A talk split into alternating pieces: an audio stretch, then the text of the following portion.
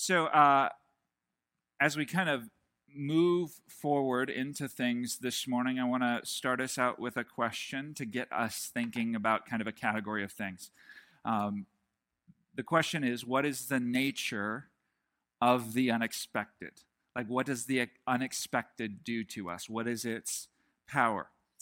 Well, I think like it does a few things. First of all, when we encounter unexpected things, unexpected things show us what we don't know right? Like by definition, we expect the things that we know. So unexpected things show us the things that we don't know, right?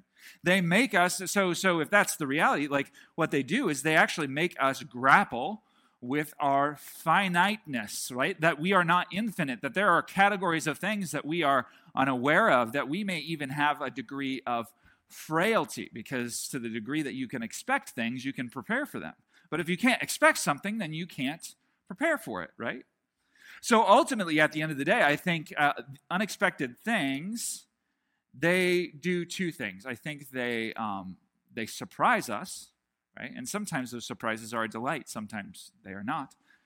Unexpected things surprise us, and they humble us, right? Because they show us, reveal to us the category of things that we don't understand. So I want to tell you a story to illustrate this reality about something unexpected for me. Uh, so I, I, may have told this story, I can't remember, uh, but I'll share it with you again anyway. So when I uh, was preparing to ask my wife Andrea to uh, marry me, to uh, to, and we were going to get engaged, right?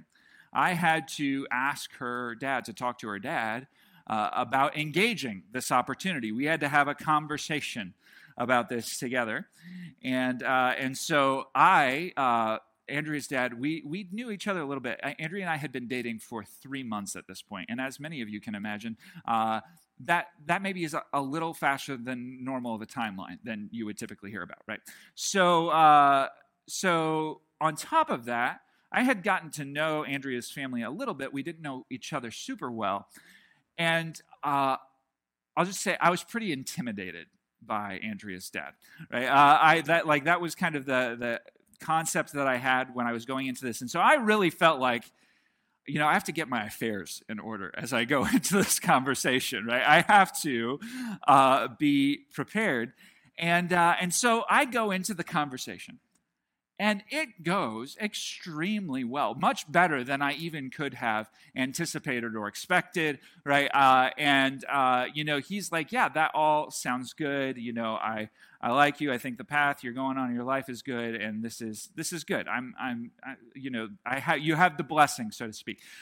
So that's all like, oh, good. Okay, we got through that. And then something unexpected happens. Uh, he says, okay, but you have to do one thing for me.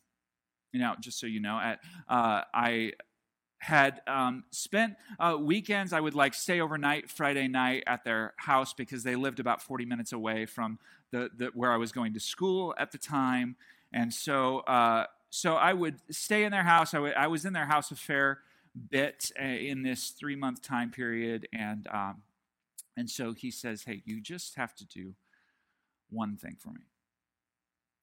You have to start putting the toilet seat down. Like you you have to do that. Uh, and he was serious. It was not a joke.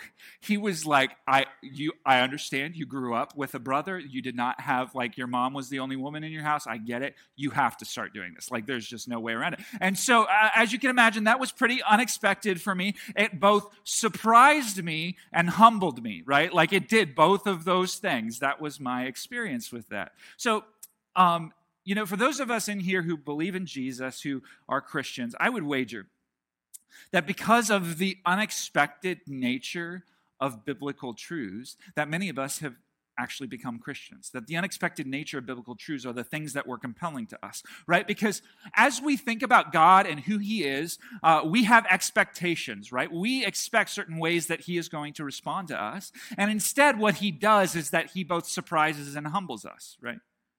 Right? He says things like, You don't have to prove yourself to me right? You will never earn the things that I have to give to you, right? You are more hopelessly broken than you can begin to imagine, and yet I'm concerned with offering you a way to find free acceptance with me, something that you can't earn. I'm concerned with giving you grace. And so the gracious nature of God's love actually surprises and humbles us, and it's very unexpected. So, this idea of kind of the unexpected things is what's going to take us into John chapter 11 this morning. So, today we're going to continue a series called This is Life. We're working through John chapters 10 and 11. And in these two chapters, there is this theme about life what life is, how it is imparted, where it comes from. And so, what we've been doing is we've actually been trying to grasp and understand Jesus's kind of understanding and definition of what life is. So uh, we have over the first the two weeks of this series kind of begun building this definition. So week one is uh, life. It's not defined by the things that it offers us first and foremost, the things that it gives to us. It's defined by who leads us there, right? Life is where the shepherd leads us, right? So we're going to follow him there. And that's what we talked about. Week two, we talked about how life uh, it comes from him, that he himself is the source of life. He is the giver of life. He says, I and the Father are one. And when he says that, what he's saying is like, I have the power to grant eternal life to whom I will. So, so both of those realities are true. So, for what it's worth, like, life is not clarified to us by what it offers, by the one who leads us to it and the one who imparts it. So, that's what we've gathered so far. And so, like, the point so far is what we've gone through is like you're wondering where life is. Well, based on what Jesus says, like the encouragement is start with Jesus, right? If you're wondering where to find life, if you're wondering uh, where abundance is, start with Jesus. And this week we'll see Jesus revealing something additional about life. And the way he's going to do it is he's going to defy our expectations. So, John chapter 11, verses 1 through 3, this is what it says. It says, uh, Now, a certain man was ill, Lazarus of Bethany, the village of Mary and her sister Martha. It was Mary who anointed the Lord with ointment and wiped his feet with her hair, whose brother Lazarus was ill. Uh, so we have right now a situation where we are going to begin to grasp part of this story. What's going to happen is that the sisters are going to send to Jesus. They want to tell Jesus about their brother, but we have to kind of get in our minds uh, the setting of what's going on. So, so Jesus, where is Jesus? Bethany is near Jerusalem. That's where uh, Mary and Martha's village is. Jesus has left the area of Judea. In fact, at the end of John chapter 10, this is what it says in John 10 40 says he went away again across the Jordan to the place where John had been baptizing at first. Now, the place where John was baptizing, uh, tradition has told us that it's just a few miles away from Jerusalem, like downhill from Jerusalem at the Jordan River. But the Jordan River runs very long. It has, in fact, uh, between the Sea of Galilee, so Jerusalem is below the Sea of Galilee, uh, the Jordan River runs up above the Sea of Galilee, though. And so, what's really interesting is we think John was baptizing in a place on the Jordan River pretty close to Jerusalem. In actuality, as people have done research on this, and there's archaeological evidence to suggest this, the place where John was baptizing was actually way up north, close to Galilee, the place where John and Jesus grew up, in the Jordan River, in that portion of the Jordan River. Now, I'll tell you why that matters in just a second. The point is, from where uh, Lazarus and Mary and Martha is to where Jesus is, is like a four day journey. It's a very long journey between these two places, which means that when they sent this messenger to tell Jesus, like, that means there's an additional four days that Lazarus is ill before Jesus hears this message about Lazarus. So that's what it says in verse 3. It says, So the sisters sent to him, saying, Lord, he whom you love is ill. He whom you love is ill. That word love, um, we'll talk about it in a little bit more detail in just a second. But that word love indicates kind of a personal, familial love. And for what it's worth, in the Gospel of John, up to this point, um, we don't witness the personal nature of Jesus' love uh, we don't see his love directed uh, explicitly in, in, in the idea that it's saying Jesus loved this person. This is the first time we begin to explicitly notice a very personal love. So I want you to notice this with me that Jesus has a personal love for this family. And this is kind of the first piece of what is unexpected about this story, because up to this point, Jesus has been trying to prove concepts to the Pharisees. The Gospel of John has been heavy with this. I am uh, the giver of eternal life. I have five witnesses. I want you to believe who I am, but you know, you won't believe because you refuse to hear these things, right? So he has been going through this process with them. But then there's kind of this shift in tone where we hear about a love Jesus has for particular people. And verse 4 says this But when Jesus heard it, that the one he loved is ill, he said, This illness does not lead to death. It is for the glory of God, so that the Son of God may be glorified through it. Right? So that for what it's worth, that falls very much in line with our expectations. Uh, Jesus is all the time talking about the glory of God, how the things he does are for the glory of the Father, and that the Father is going to glorify the Son, right? And so Jesus, he he's aware of the things that are going on. He is aware of the things that give God glory. Uh, Jesus is going to do things that give God glory. Jesus is going to provide a witness. You we'll read that in this story. He's going to provide a witness to prove that the words he says about himself are true. All of that is totally expected, especially given his last exchange with the Pharisees, where uh, he was saying, I grant eternal life. And then he was saying, If you don't believe my words, look at my works. Just believe my works, right? Take those for what they're worth, right? So all of that falls in line with expectations. But John is going to clue us into something that continues this change of tone in the passage in verse 5. It says that, Now, Jesus loved Martha and her sister and Lazarus. So again, we've been told two times very close, right together, about Jesus' personal love for this family. My temptation of focus when I walk into this passage is to say, Jesus is here and he's trying to prove a concept about himself, right? And if all I get is that Jesus is trying to prove something about himself, Right? If that's my focus, I'm actually missing a big part because John keeps interrupting us and saying, actually, this detail about Jesus' very personal love is very important. And for what it's worth, when, he, when John tells us about Jesus' love here, he's actually marking a shift in the kind of love that Jesus has. Uh, so, so this is the first time that uh, Jesus' personal love for other characters in the story is named explicitly in this gospel, but John the writer of the story, what he does is he takes it a step further because the first time he said, uh, when uh, the messenger came and said, The one you love is ill, it was a different, uh, we all re- read all the words for love and they all say love. Uh, but these two words are actually different from each other. Love in verse 3 is uh, what is called phileo love, right? So the, the city Philadelphia is the city of brotherly love, love for one another. It speaks of a very familial affection that you have for one another. But this word in verse 5 is the word agape. Agape is a self sacrificial love. It's a much deeper and abiding love. It's a, a deeply committed love. So, when uh, many people know when the Bible talks about love, 1 Corinthians 13, right? Love is patient, that it's kind, that it doesn't seek its own way, that it bears all things, believes all things, endures all things, hopes all things, that it never fails, right? That is agape love. That's the word that's being used right here. So, what John does is when the messenger says, The one you phileo, the one you love, is ill, in verse 5, John comes and tells us actually, the kind of love that Jesus has for these people far exceeds even what they think his love is. Right? It's a deep and abiding love. It's not just an affection.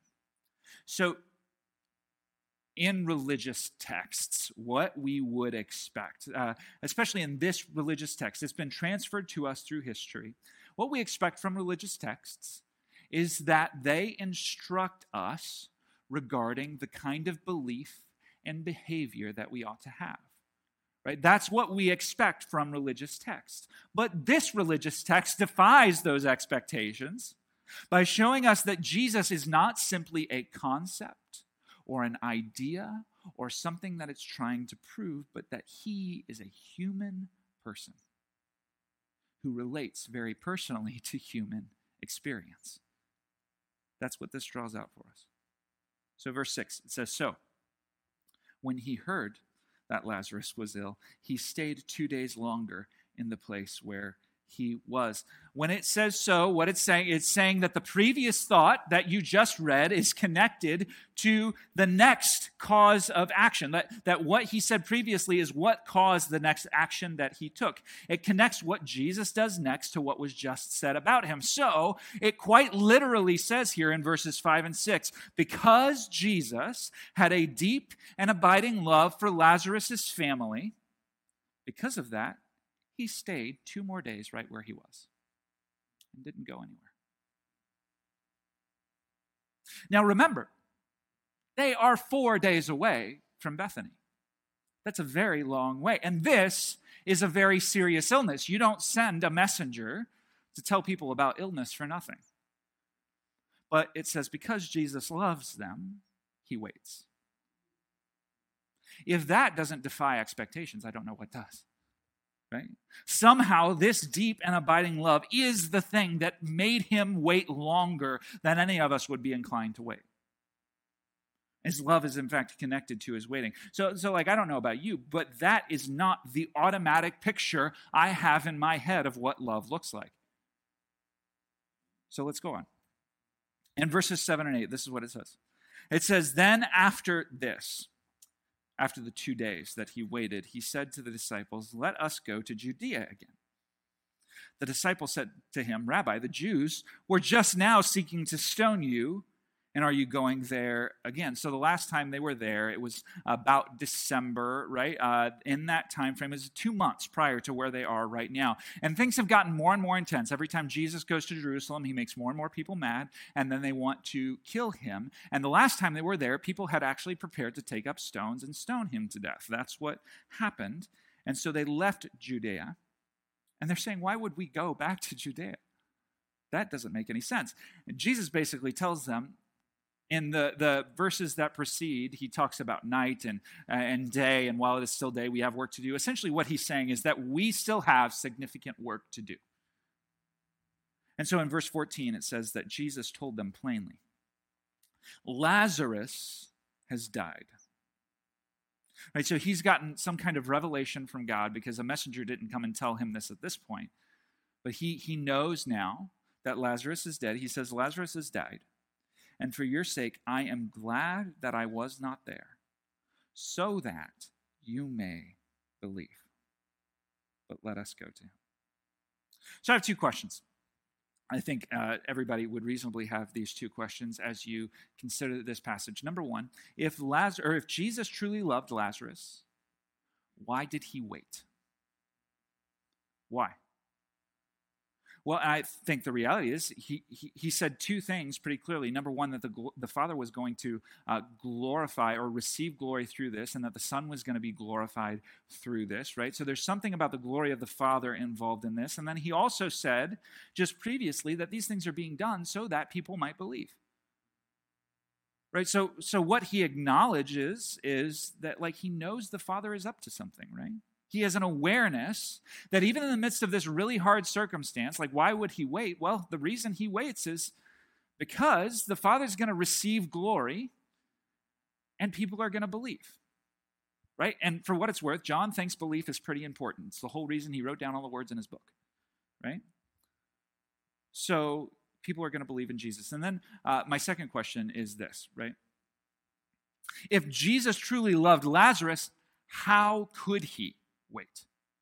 Which is a more important question, right? Because this is our experience of love. If somebody I love is sick, I am not going to wait uh, around. I am going to follow every impulse inside of me and go exactly to where they are. And on the surface, what this does is actually it can make Jesus seem cold and calculating, right? Because he knows things about the Father's glory and he knows things about people believing. And so he's like, oh, I better wait two more days here in this place. Uh, and it actually it could indicate that he's kind of removed from the experience of this family. Right? But that's not true.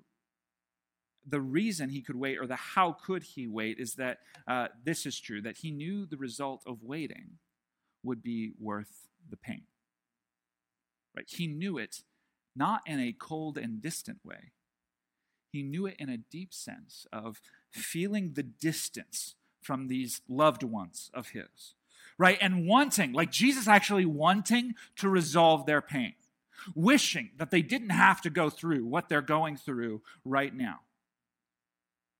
Right? All of that is inside of him, but his love in this instance was so strong that he could not obey his impulses to rush in and resolve their pain, but that actually he was going to allow the pain to be prolonged because he loved them for an astronomically better result than any of them could have imagined. So it's Jesus' love that actually makes him resist the impulse to immediately resolve the pain. So this story goes on in verse 17. It says, Now, when Jesus came, he found that Lazarus had already been in the tomb four days. Now, four days is important just for what it's worth. A Jewish rabbinic teaching held this. This is what they taught people in that day. It held that the soul would hover near the body for three days. After you die, your soul kind of hovers around your body for three days. This is not what the Bible says. This is what Jewish rabbinic teaching of the day said. And that on the fourth day, the soul would depart the body and go to uh, Sheol, the place of the dead. Right? So in the tradition of mourning, because what mourners would do is that they took this information and they would actually, because the soul in their mind was still near the body, they would sit next to the body and they would have people called watchers who would shoo away rodents uh, from around the body, who would tend to the body, who would read psalms uh, by the body, because they knew that the soul was still present and even could be still interacting with those, those psalms that they were reading. But then on day four, they knew that the soul was gone. Now, what this meant is that until day four, uh, there's kind of all the mourners kind of uh, had this culture of holding on to hope that something might happen in those three days, that somehow this person might revive in some way. But then on day four, like once day four is passed, all hope is lost. That's why it matters that it says uh, four days that Jesus said that he had been in the tomb four days, because at this point in the story, all hope is lost for Lazarus. He loved them, so he waited, so that he would arrive on the day that hope had entirely disappeared from this family. Verse 18 Bethany was near Jerusalem, about two miles off and many of the Jews had come to Martha and Mary to console them concerning their brother. This is a common practice. In fact, people would be hired to do this. They would hire mourners to come out and weep and wail for days on end to recognize the gravity of what happens when a person loses their life. So, verse 20 it says So when Martha heard that Jesus was coming, she went and met him, but Mary remained seated in the house. Verse 21 Martha said to Jesus, Lord, if you had been here, my brother would not have died. But even now, I know whatever you ask from God, God will give you. Uh, you might be inclined to read this as an accusation. I want to encourage you not to do this. Um, uh, commentator Gerald Borchert says this. He says, These words are those of a grieving person who desperately wished it could have been different but who has recognized that the inevitable had come to pass. She has resigned herself to her present circumstance. Right? But she so desperately wishes that things could have been different when she approaches Jesus. And then she confesses her faith. She says, Even though you weren't here, I know that future hope is still in your hands. I know that you still have this kind of relationship with the Father where whatever you ask, like He will grant it, right? I understand this, right? And she's letting him know that, that even though she wished he could have been here earlier, she's glad that he's here now because he can still speak to God about Lazarus' eternal life. That's kind of the idea that she has in her head. I know that you still have this kind of relationship with God. So, verse 23, Jesus said to her, your brother will rise again. Martha said to him, I know that he will rise again in the resurrection on the last day. Martha, Martha, so Jesus says, Your brother will rise again. And Martha says, Well, you've said what I expected you to say. Right? I, know about this. This is, uh, yes, Jesus, I, I know about these things that you're trying to do. Now, in all of this, what Jesus is doing, Jesus is making an attempt to comfort Martha because he loves her. He's trying to use words that comfort Martha because he loves her. He's trying to restore some kind of hope in her, but uh, she kind of lets what she thinks Jesus is saying influence how she receives his words. Right? So when Jesus says he's going to live again, Martha hears Jesus talking about life in a very conceptual kind of way. Ah, yes, Jesus, I know that theological concept. Thank you for reminding me of that. Ah, yes, Jesus, I'm aware of that idea that you tell us about about the resurrection. Thank you, Jesus, for reminding me of that. Oh, yes, I know all about that day that is very far, far away off in the future. Thank you, Jesus, for reminding me of that. Thank you. I remember those concepts. So Jesus, in, a, in an attempt to kind of break her out of her stupor, says this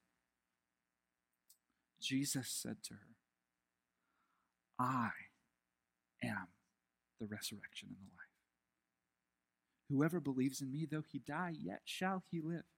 And everyone who lives and believes in me shall never die. Do you believe this?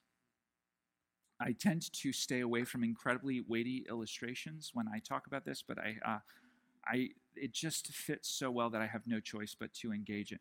Uh, Steven Curtis Chapman, Christian songwriter, singer songwriter, uh, in uh, I want to say 2009, 2010, sometime in that time frame, um, a tragedy hit his family.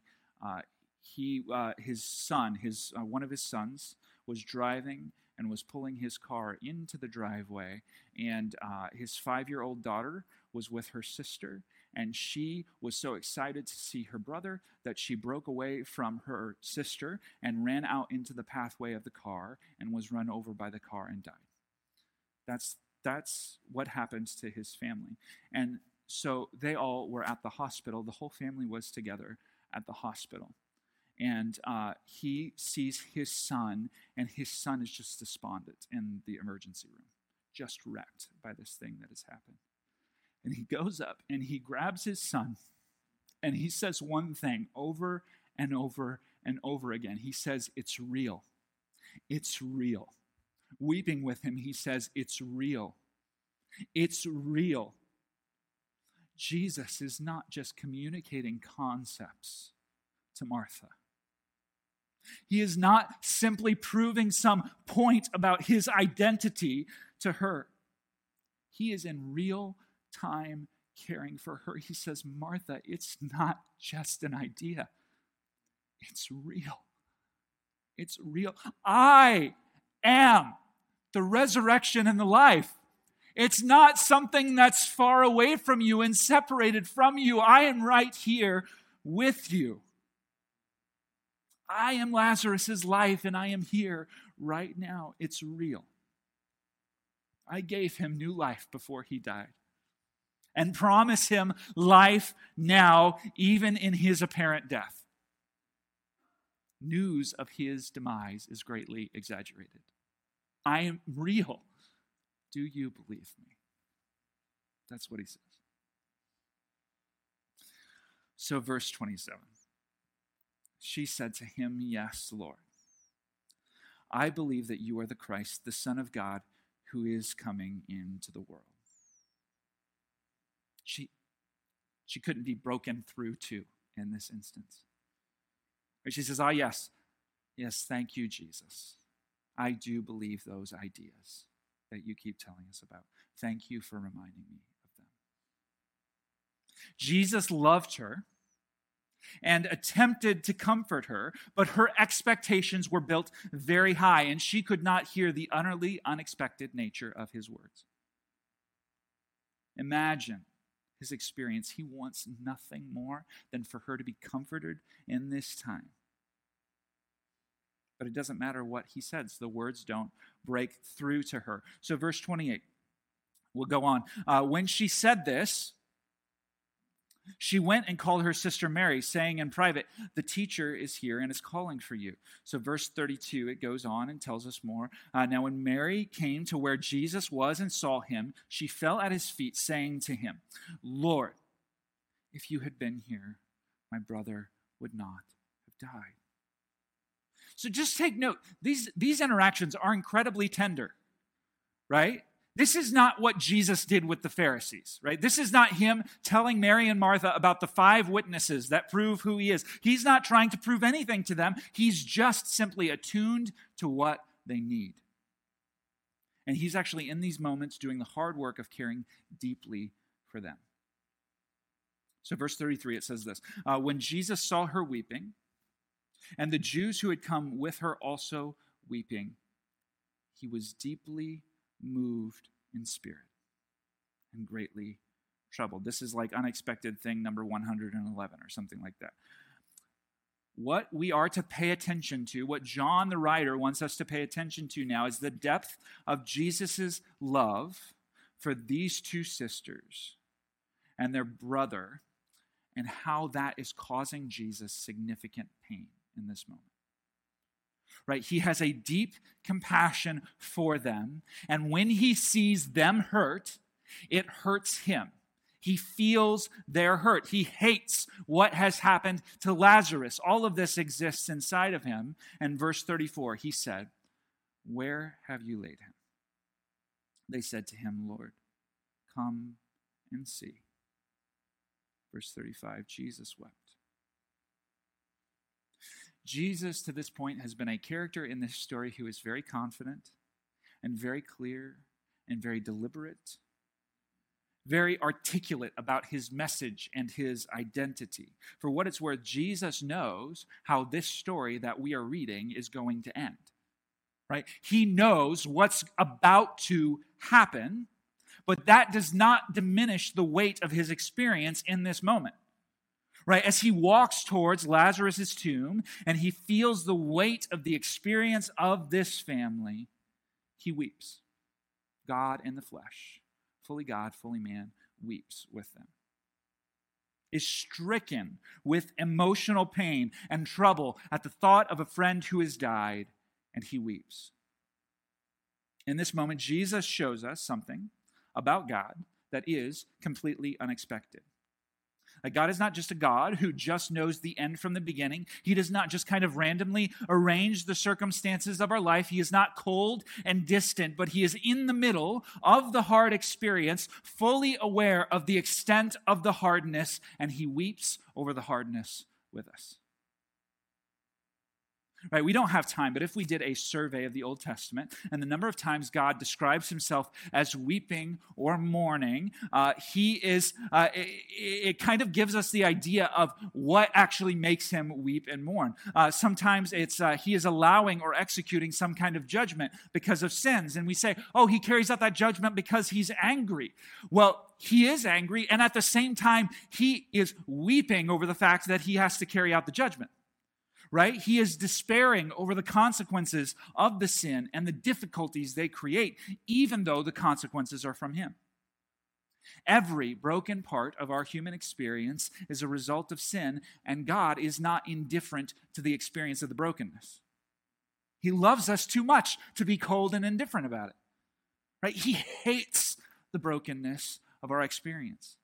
He hates that death is in this world. He weeps about cancer and is deeply troubled about paralysis. He mourns with us when we lose loved ones because he had good desires for this world.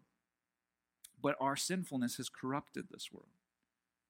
And therefore, our experience in this world is so far short of what he intended it to be that when we mourn over it, he mourns with us.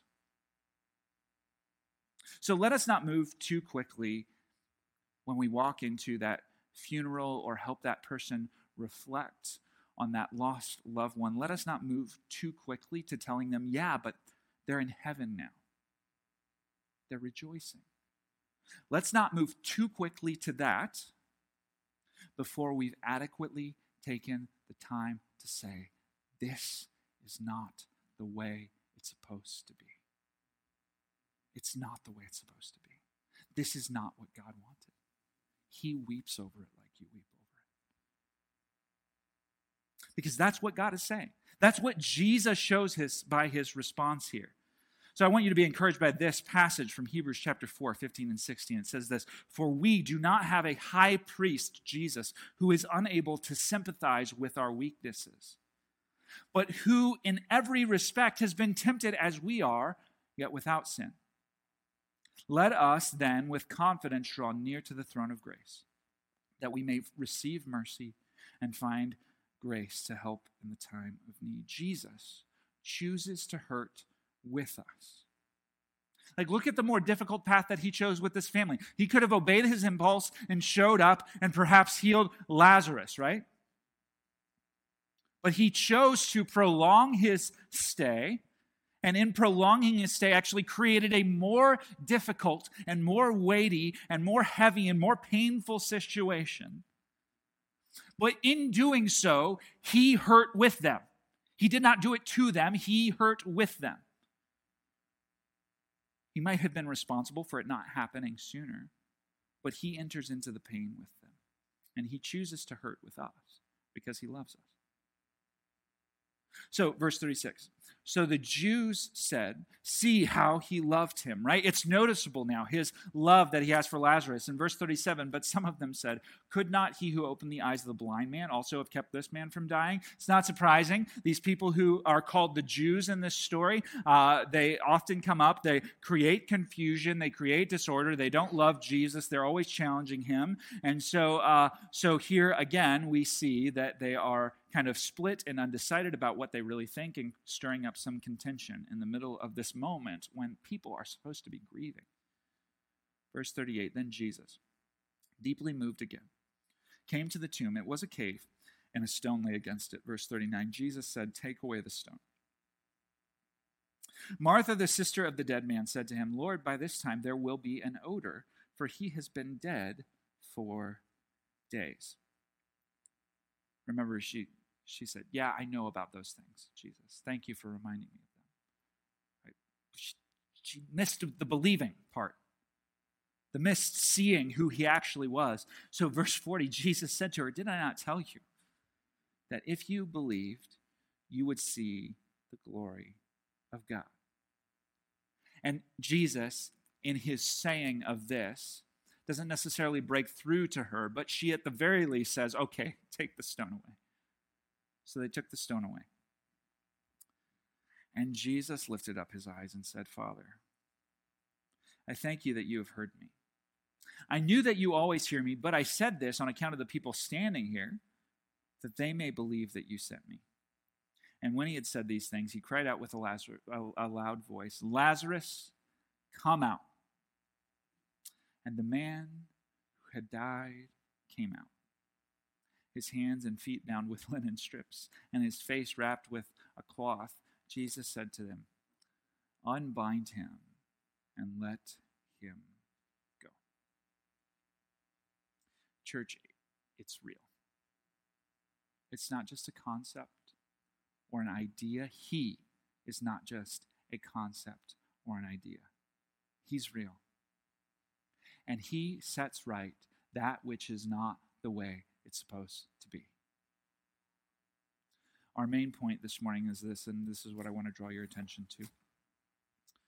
The Jesus who hurts with us relieves the source of our hurt. Right? Death as the result of sin is the source of our hurt. Our time is finite, right? We prefer self over others and we scramble to hurt others and choose our own way and rebel to make as much of this limited time as we have. And as a result, we also encounter an incredible amount of pain. And as we encounter that pain, He hurts with us while at the same time offering us a way of relief from its power. Right? When Jesus raised Lazarus from that tomb, he showed us that while he deeply feels the weight of death, he has the power to undo death. He says, It's real. Believe in me and find the relief you need. So what? So, what? What are we to do with this? How should we walk away? Number one, I would tell you this don't let the coldness of life keep you from the compassion of God.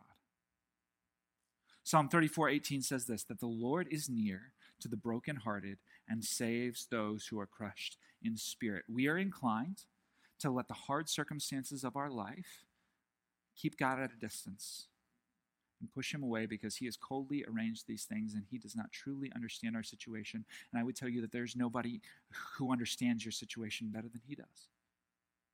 Don't let the coldness of the experience keep you from his compassion. Sometimes the very thing you let keep you from God was the thing that was intended to draw you closer to God. So, number two, hurting people need to meet a God who chooses to hurt with them. We're not just asking the question of what does this mean for me as I sit here and receive these words, but what does this mean for the people around me that I interact with, that I see on a daily basis, that I'm at work with, that are my neighbors? And what do hurting people need to know? Like, what good news is here that we can bring to others? Well, there's certainly that part about Jesus raising somebody from the dead. That proves something significant about Jesus. That is really good news. It actually proves that he has authority uh, to say the things that he says, that he is the source of life, that he is leading his sheep to life, right? It proves all of those things. But one of the most beautiful aspects of this passage is that Jesus knows the good that is going to come at the end of the story, but he's there in the middle of the story weeping with Mary and Martha. Right? So, so when we encounter hurting people, we can tell people who've lost someone, you know what? God hates what has happened to you and your family. God hates their death as much as you do, more. God sees you, He's weeping with you. We can tell somebody who's sick that, hey, you know what, this may be hard, but as you are hurting, God is hurting with you. Right? How do I know? Because Jesus showed us, right? He showed us clearly. So let them know as you walk by them, let them know that God's compassion for them and their hurt. And if they say something along the lines of, if he cared so much, then why wouldn't he or why would he have X, Y, Z, like whatever it is? If they say that, then listen and be present with them. What you told them just now may not convince them in this moment, but it may return to mind at another most important of moments for them.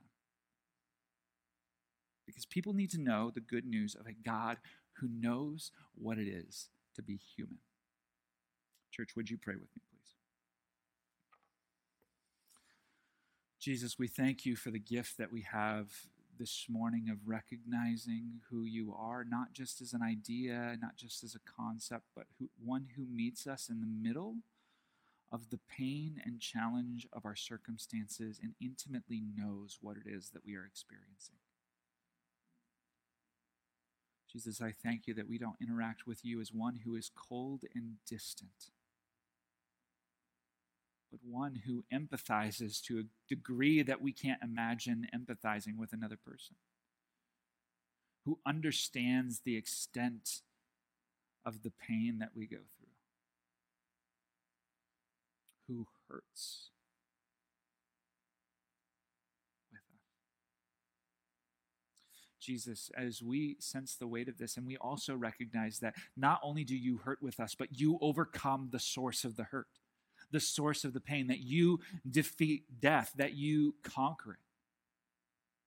Lord, may we know your nearness, and at the same time, may we also know your power. Lord, to undo the thing that no other person or creature or part of creation in all of the world could do. You defeated death. We thank you for the image that we get shown of that in this story about Lazarus. Be with us now and help us to recognize your presence with us as we continue celebrating you in worship this morning. I pray this in Jesus' name. Amen.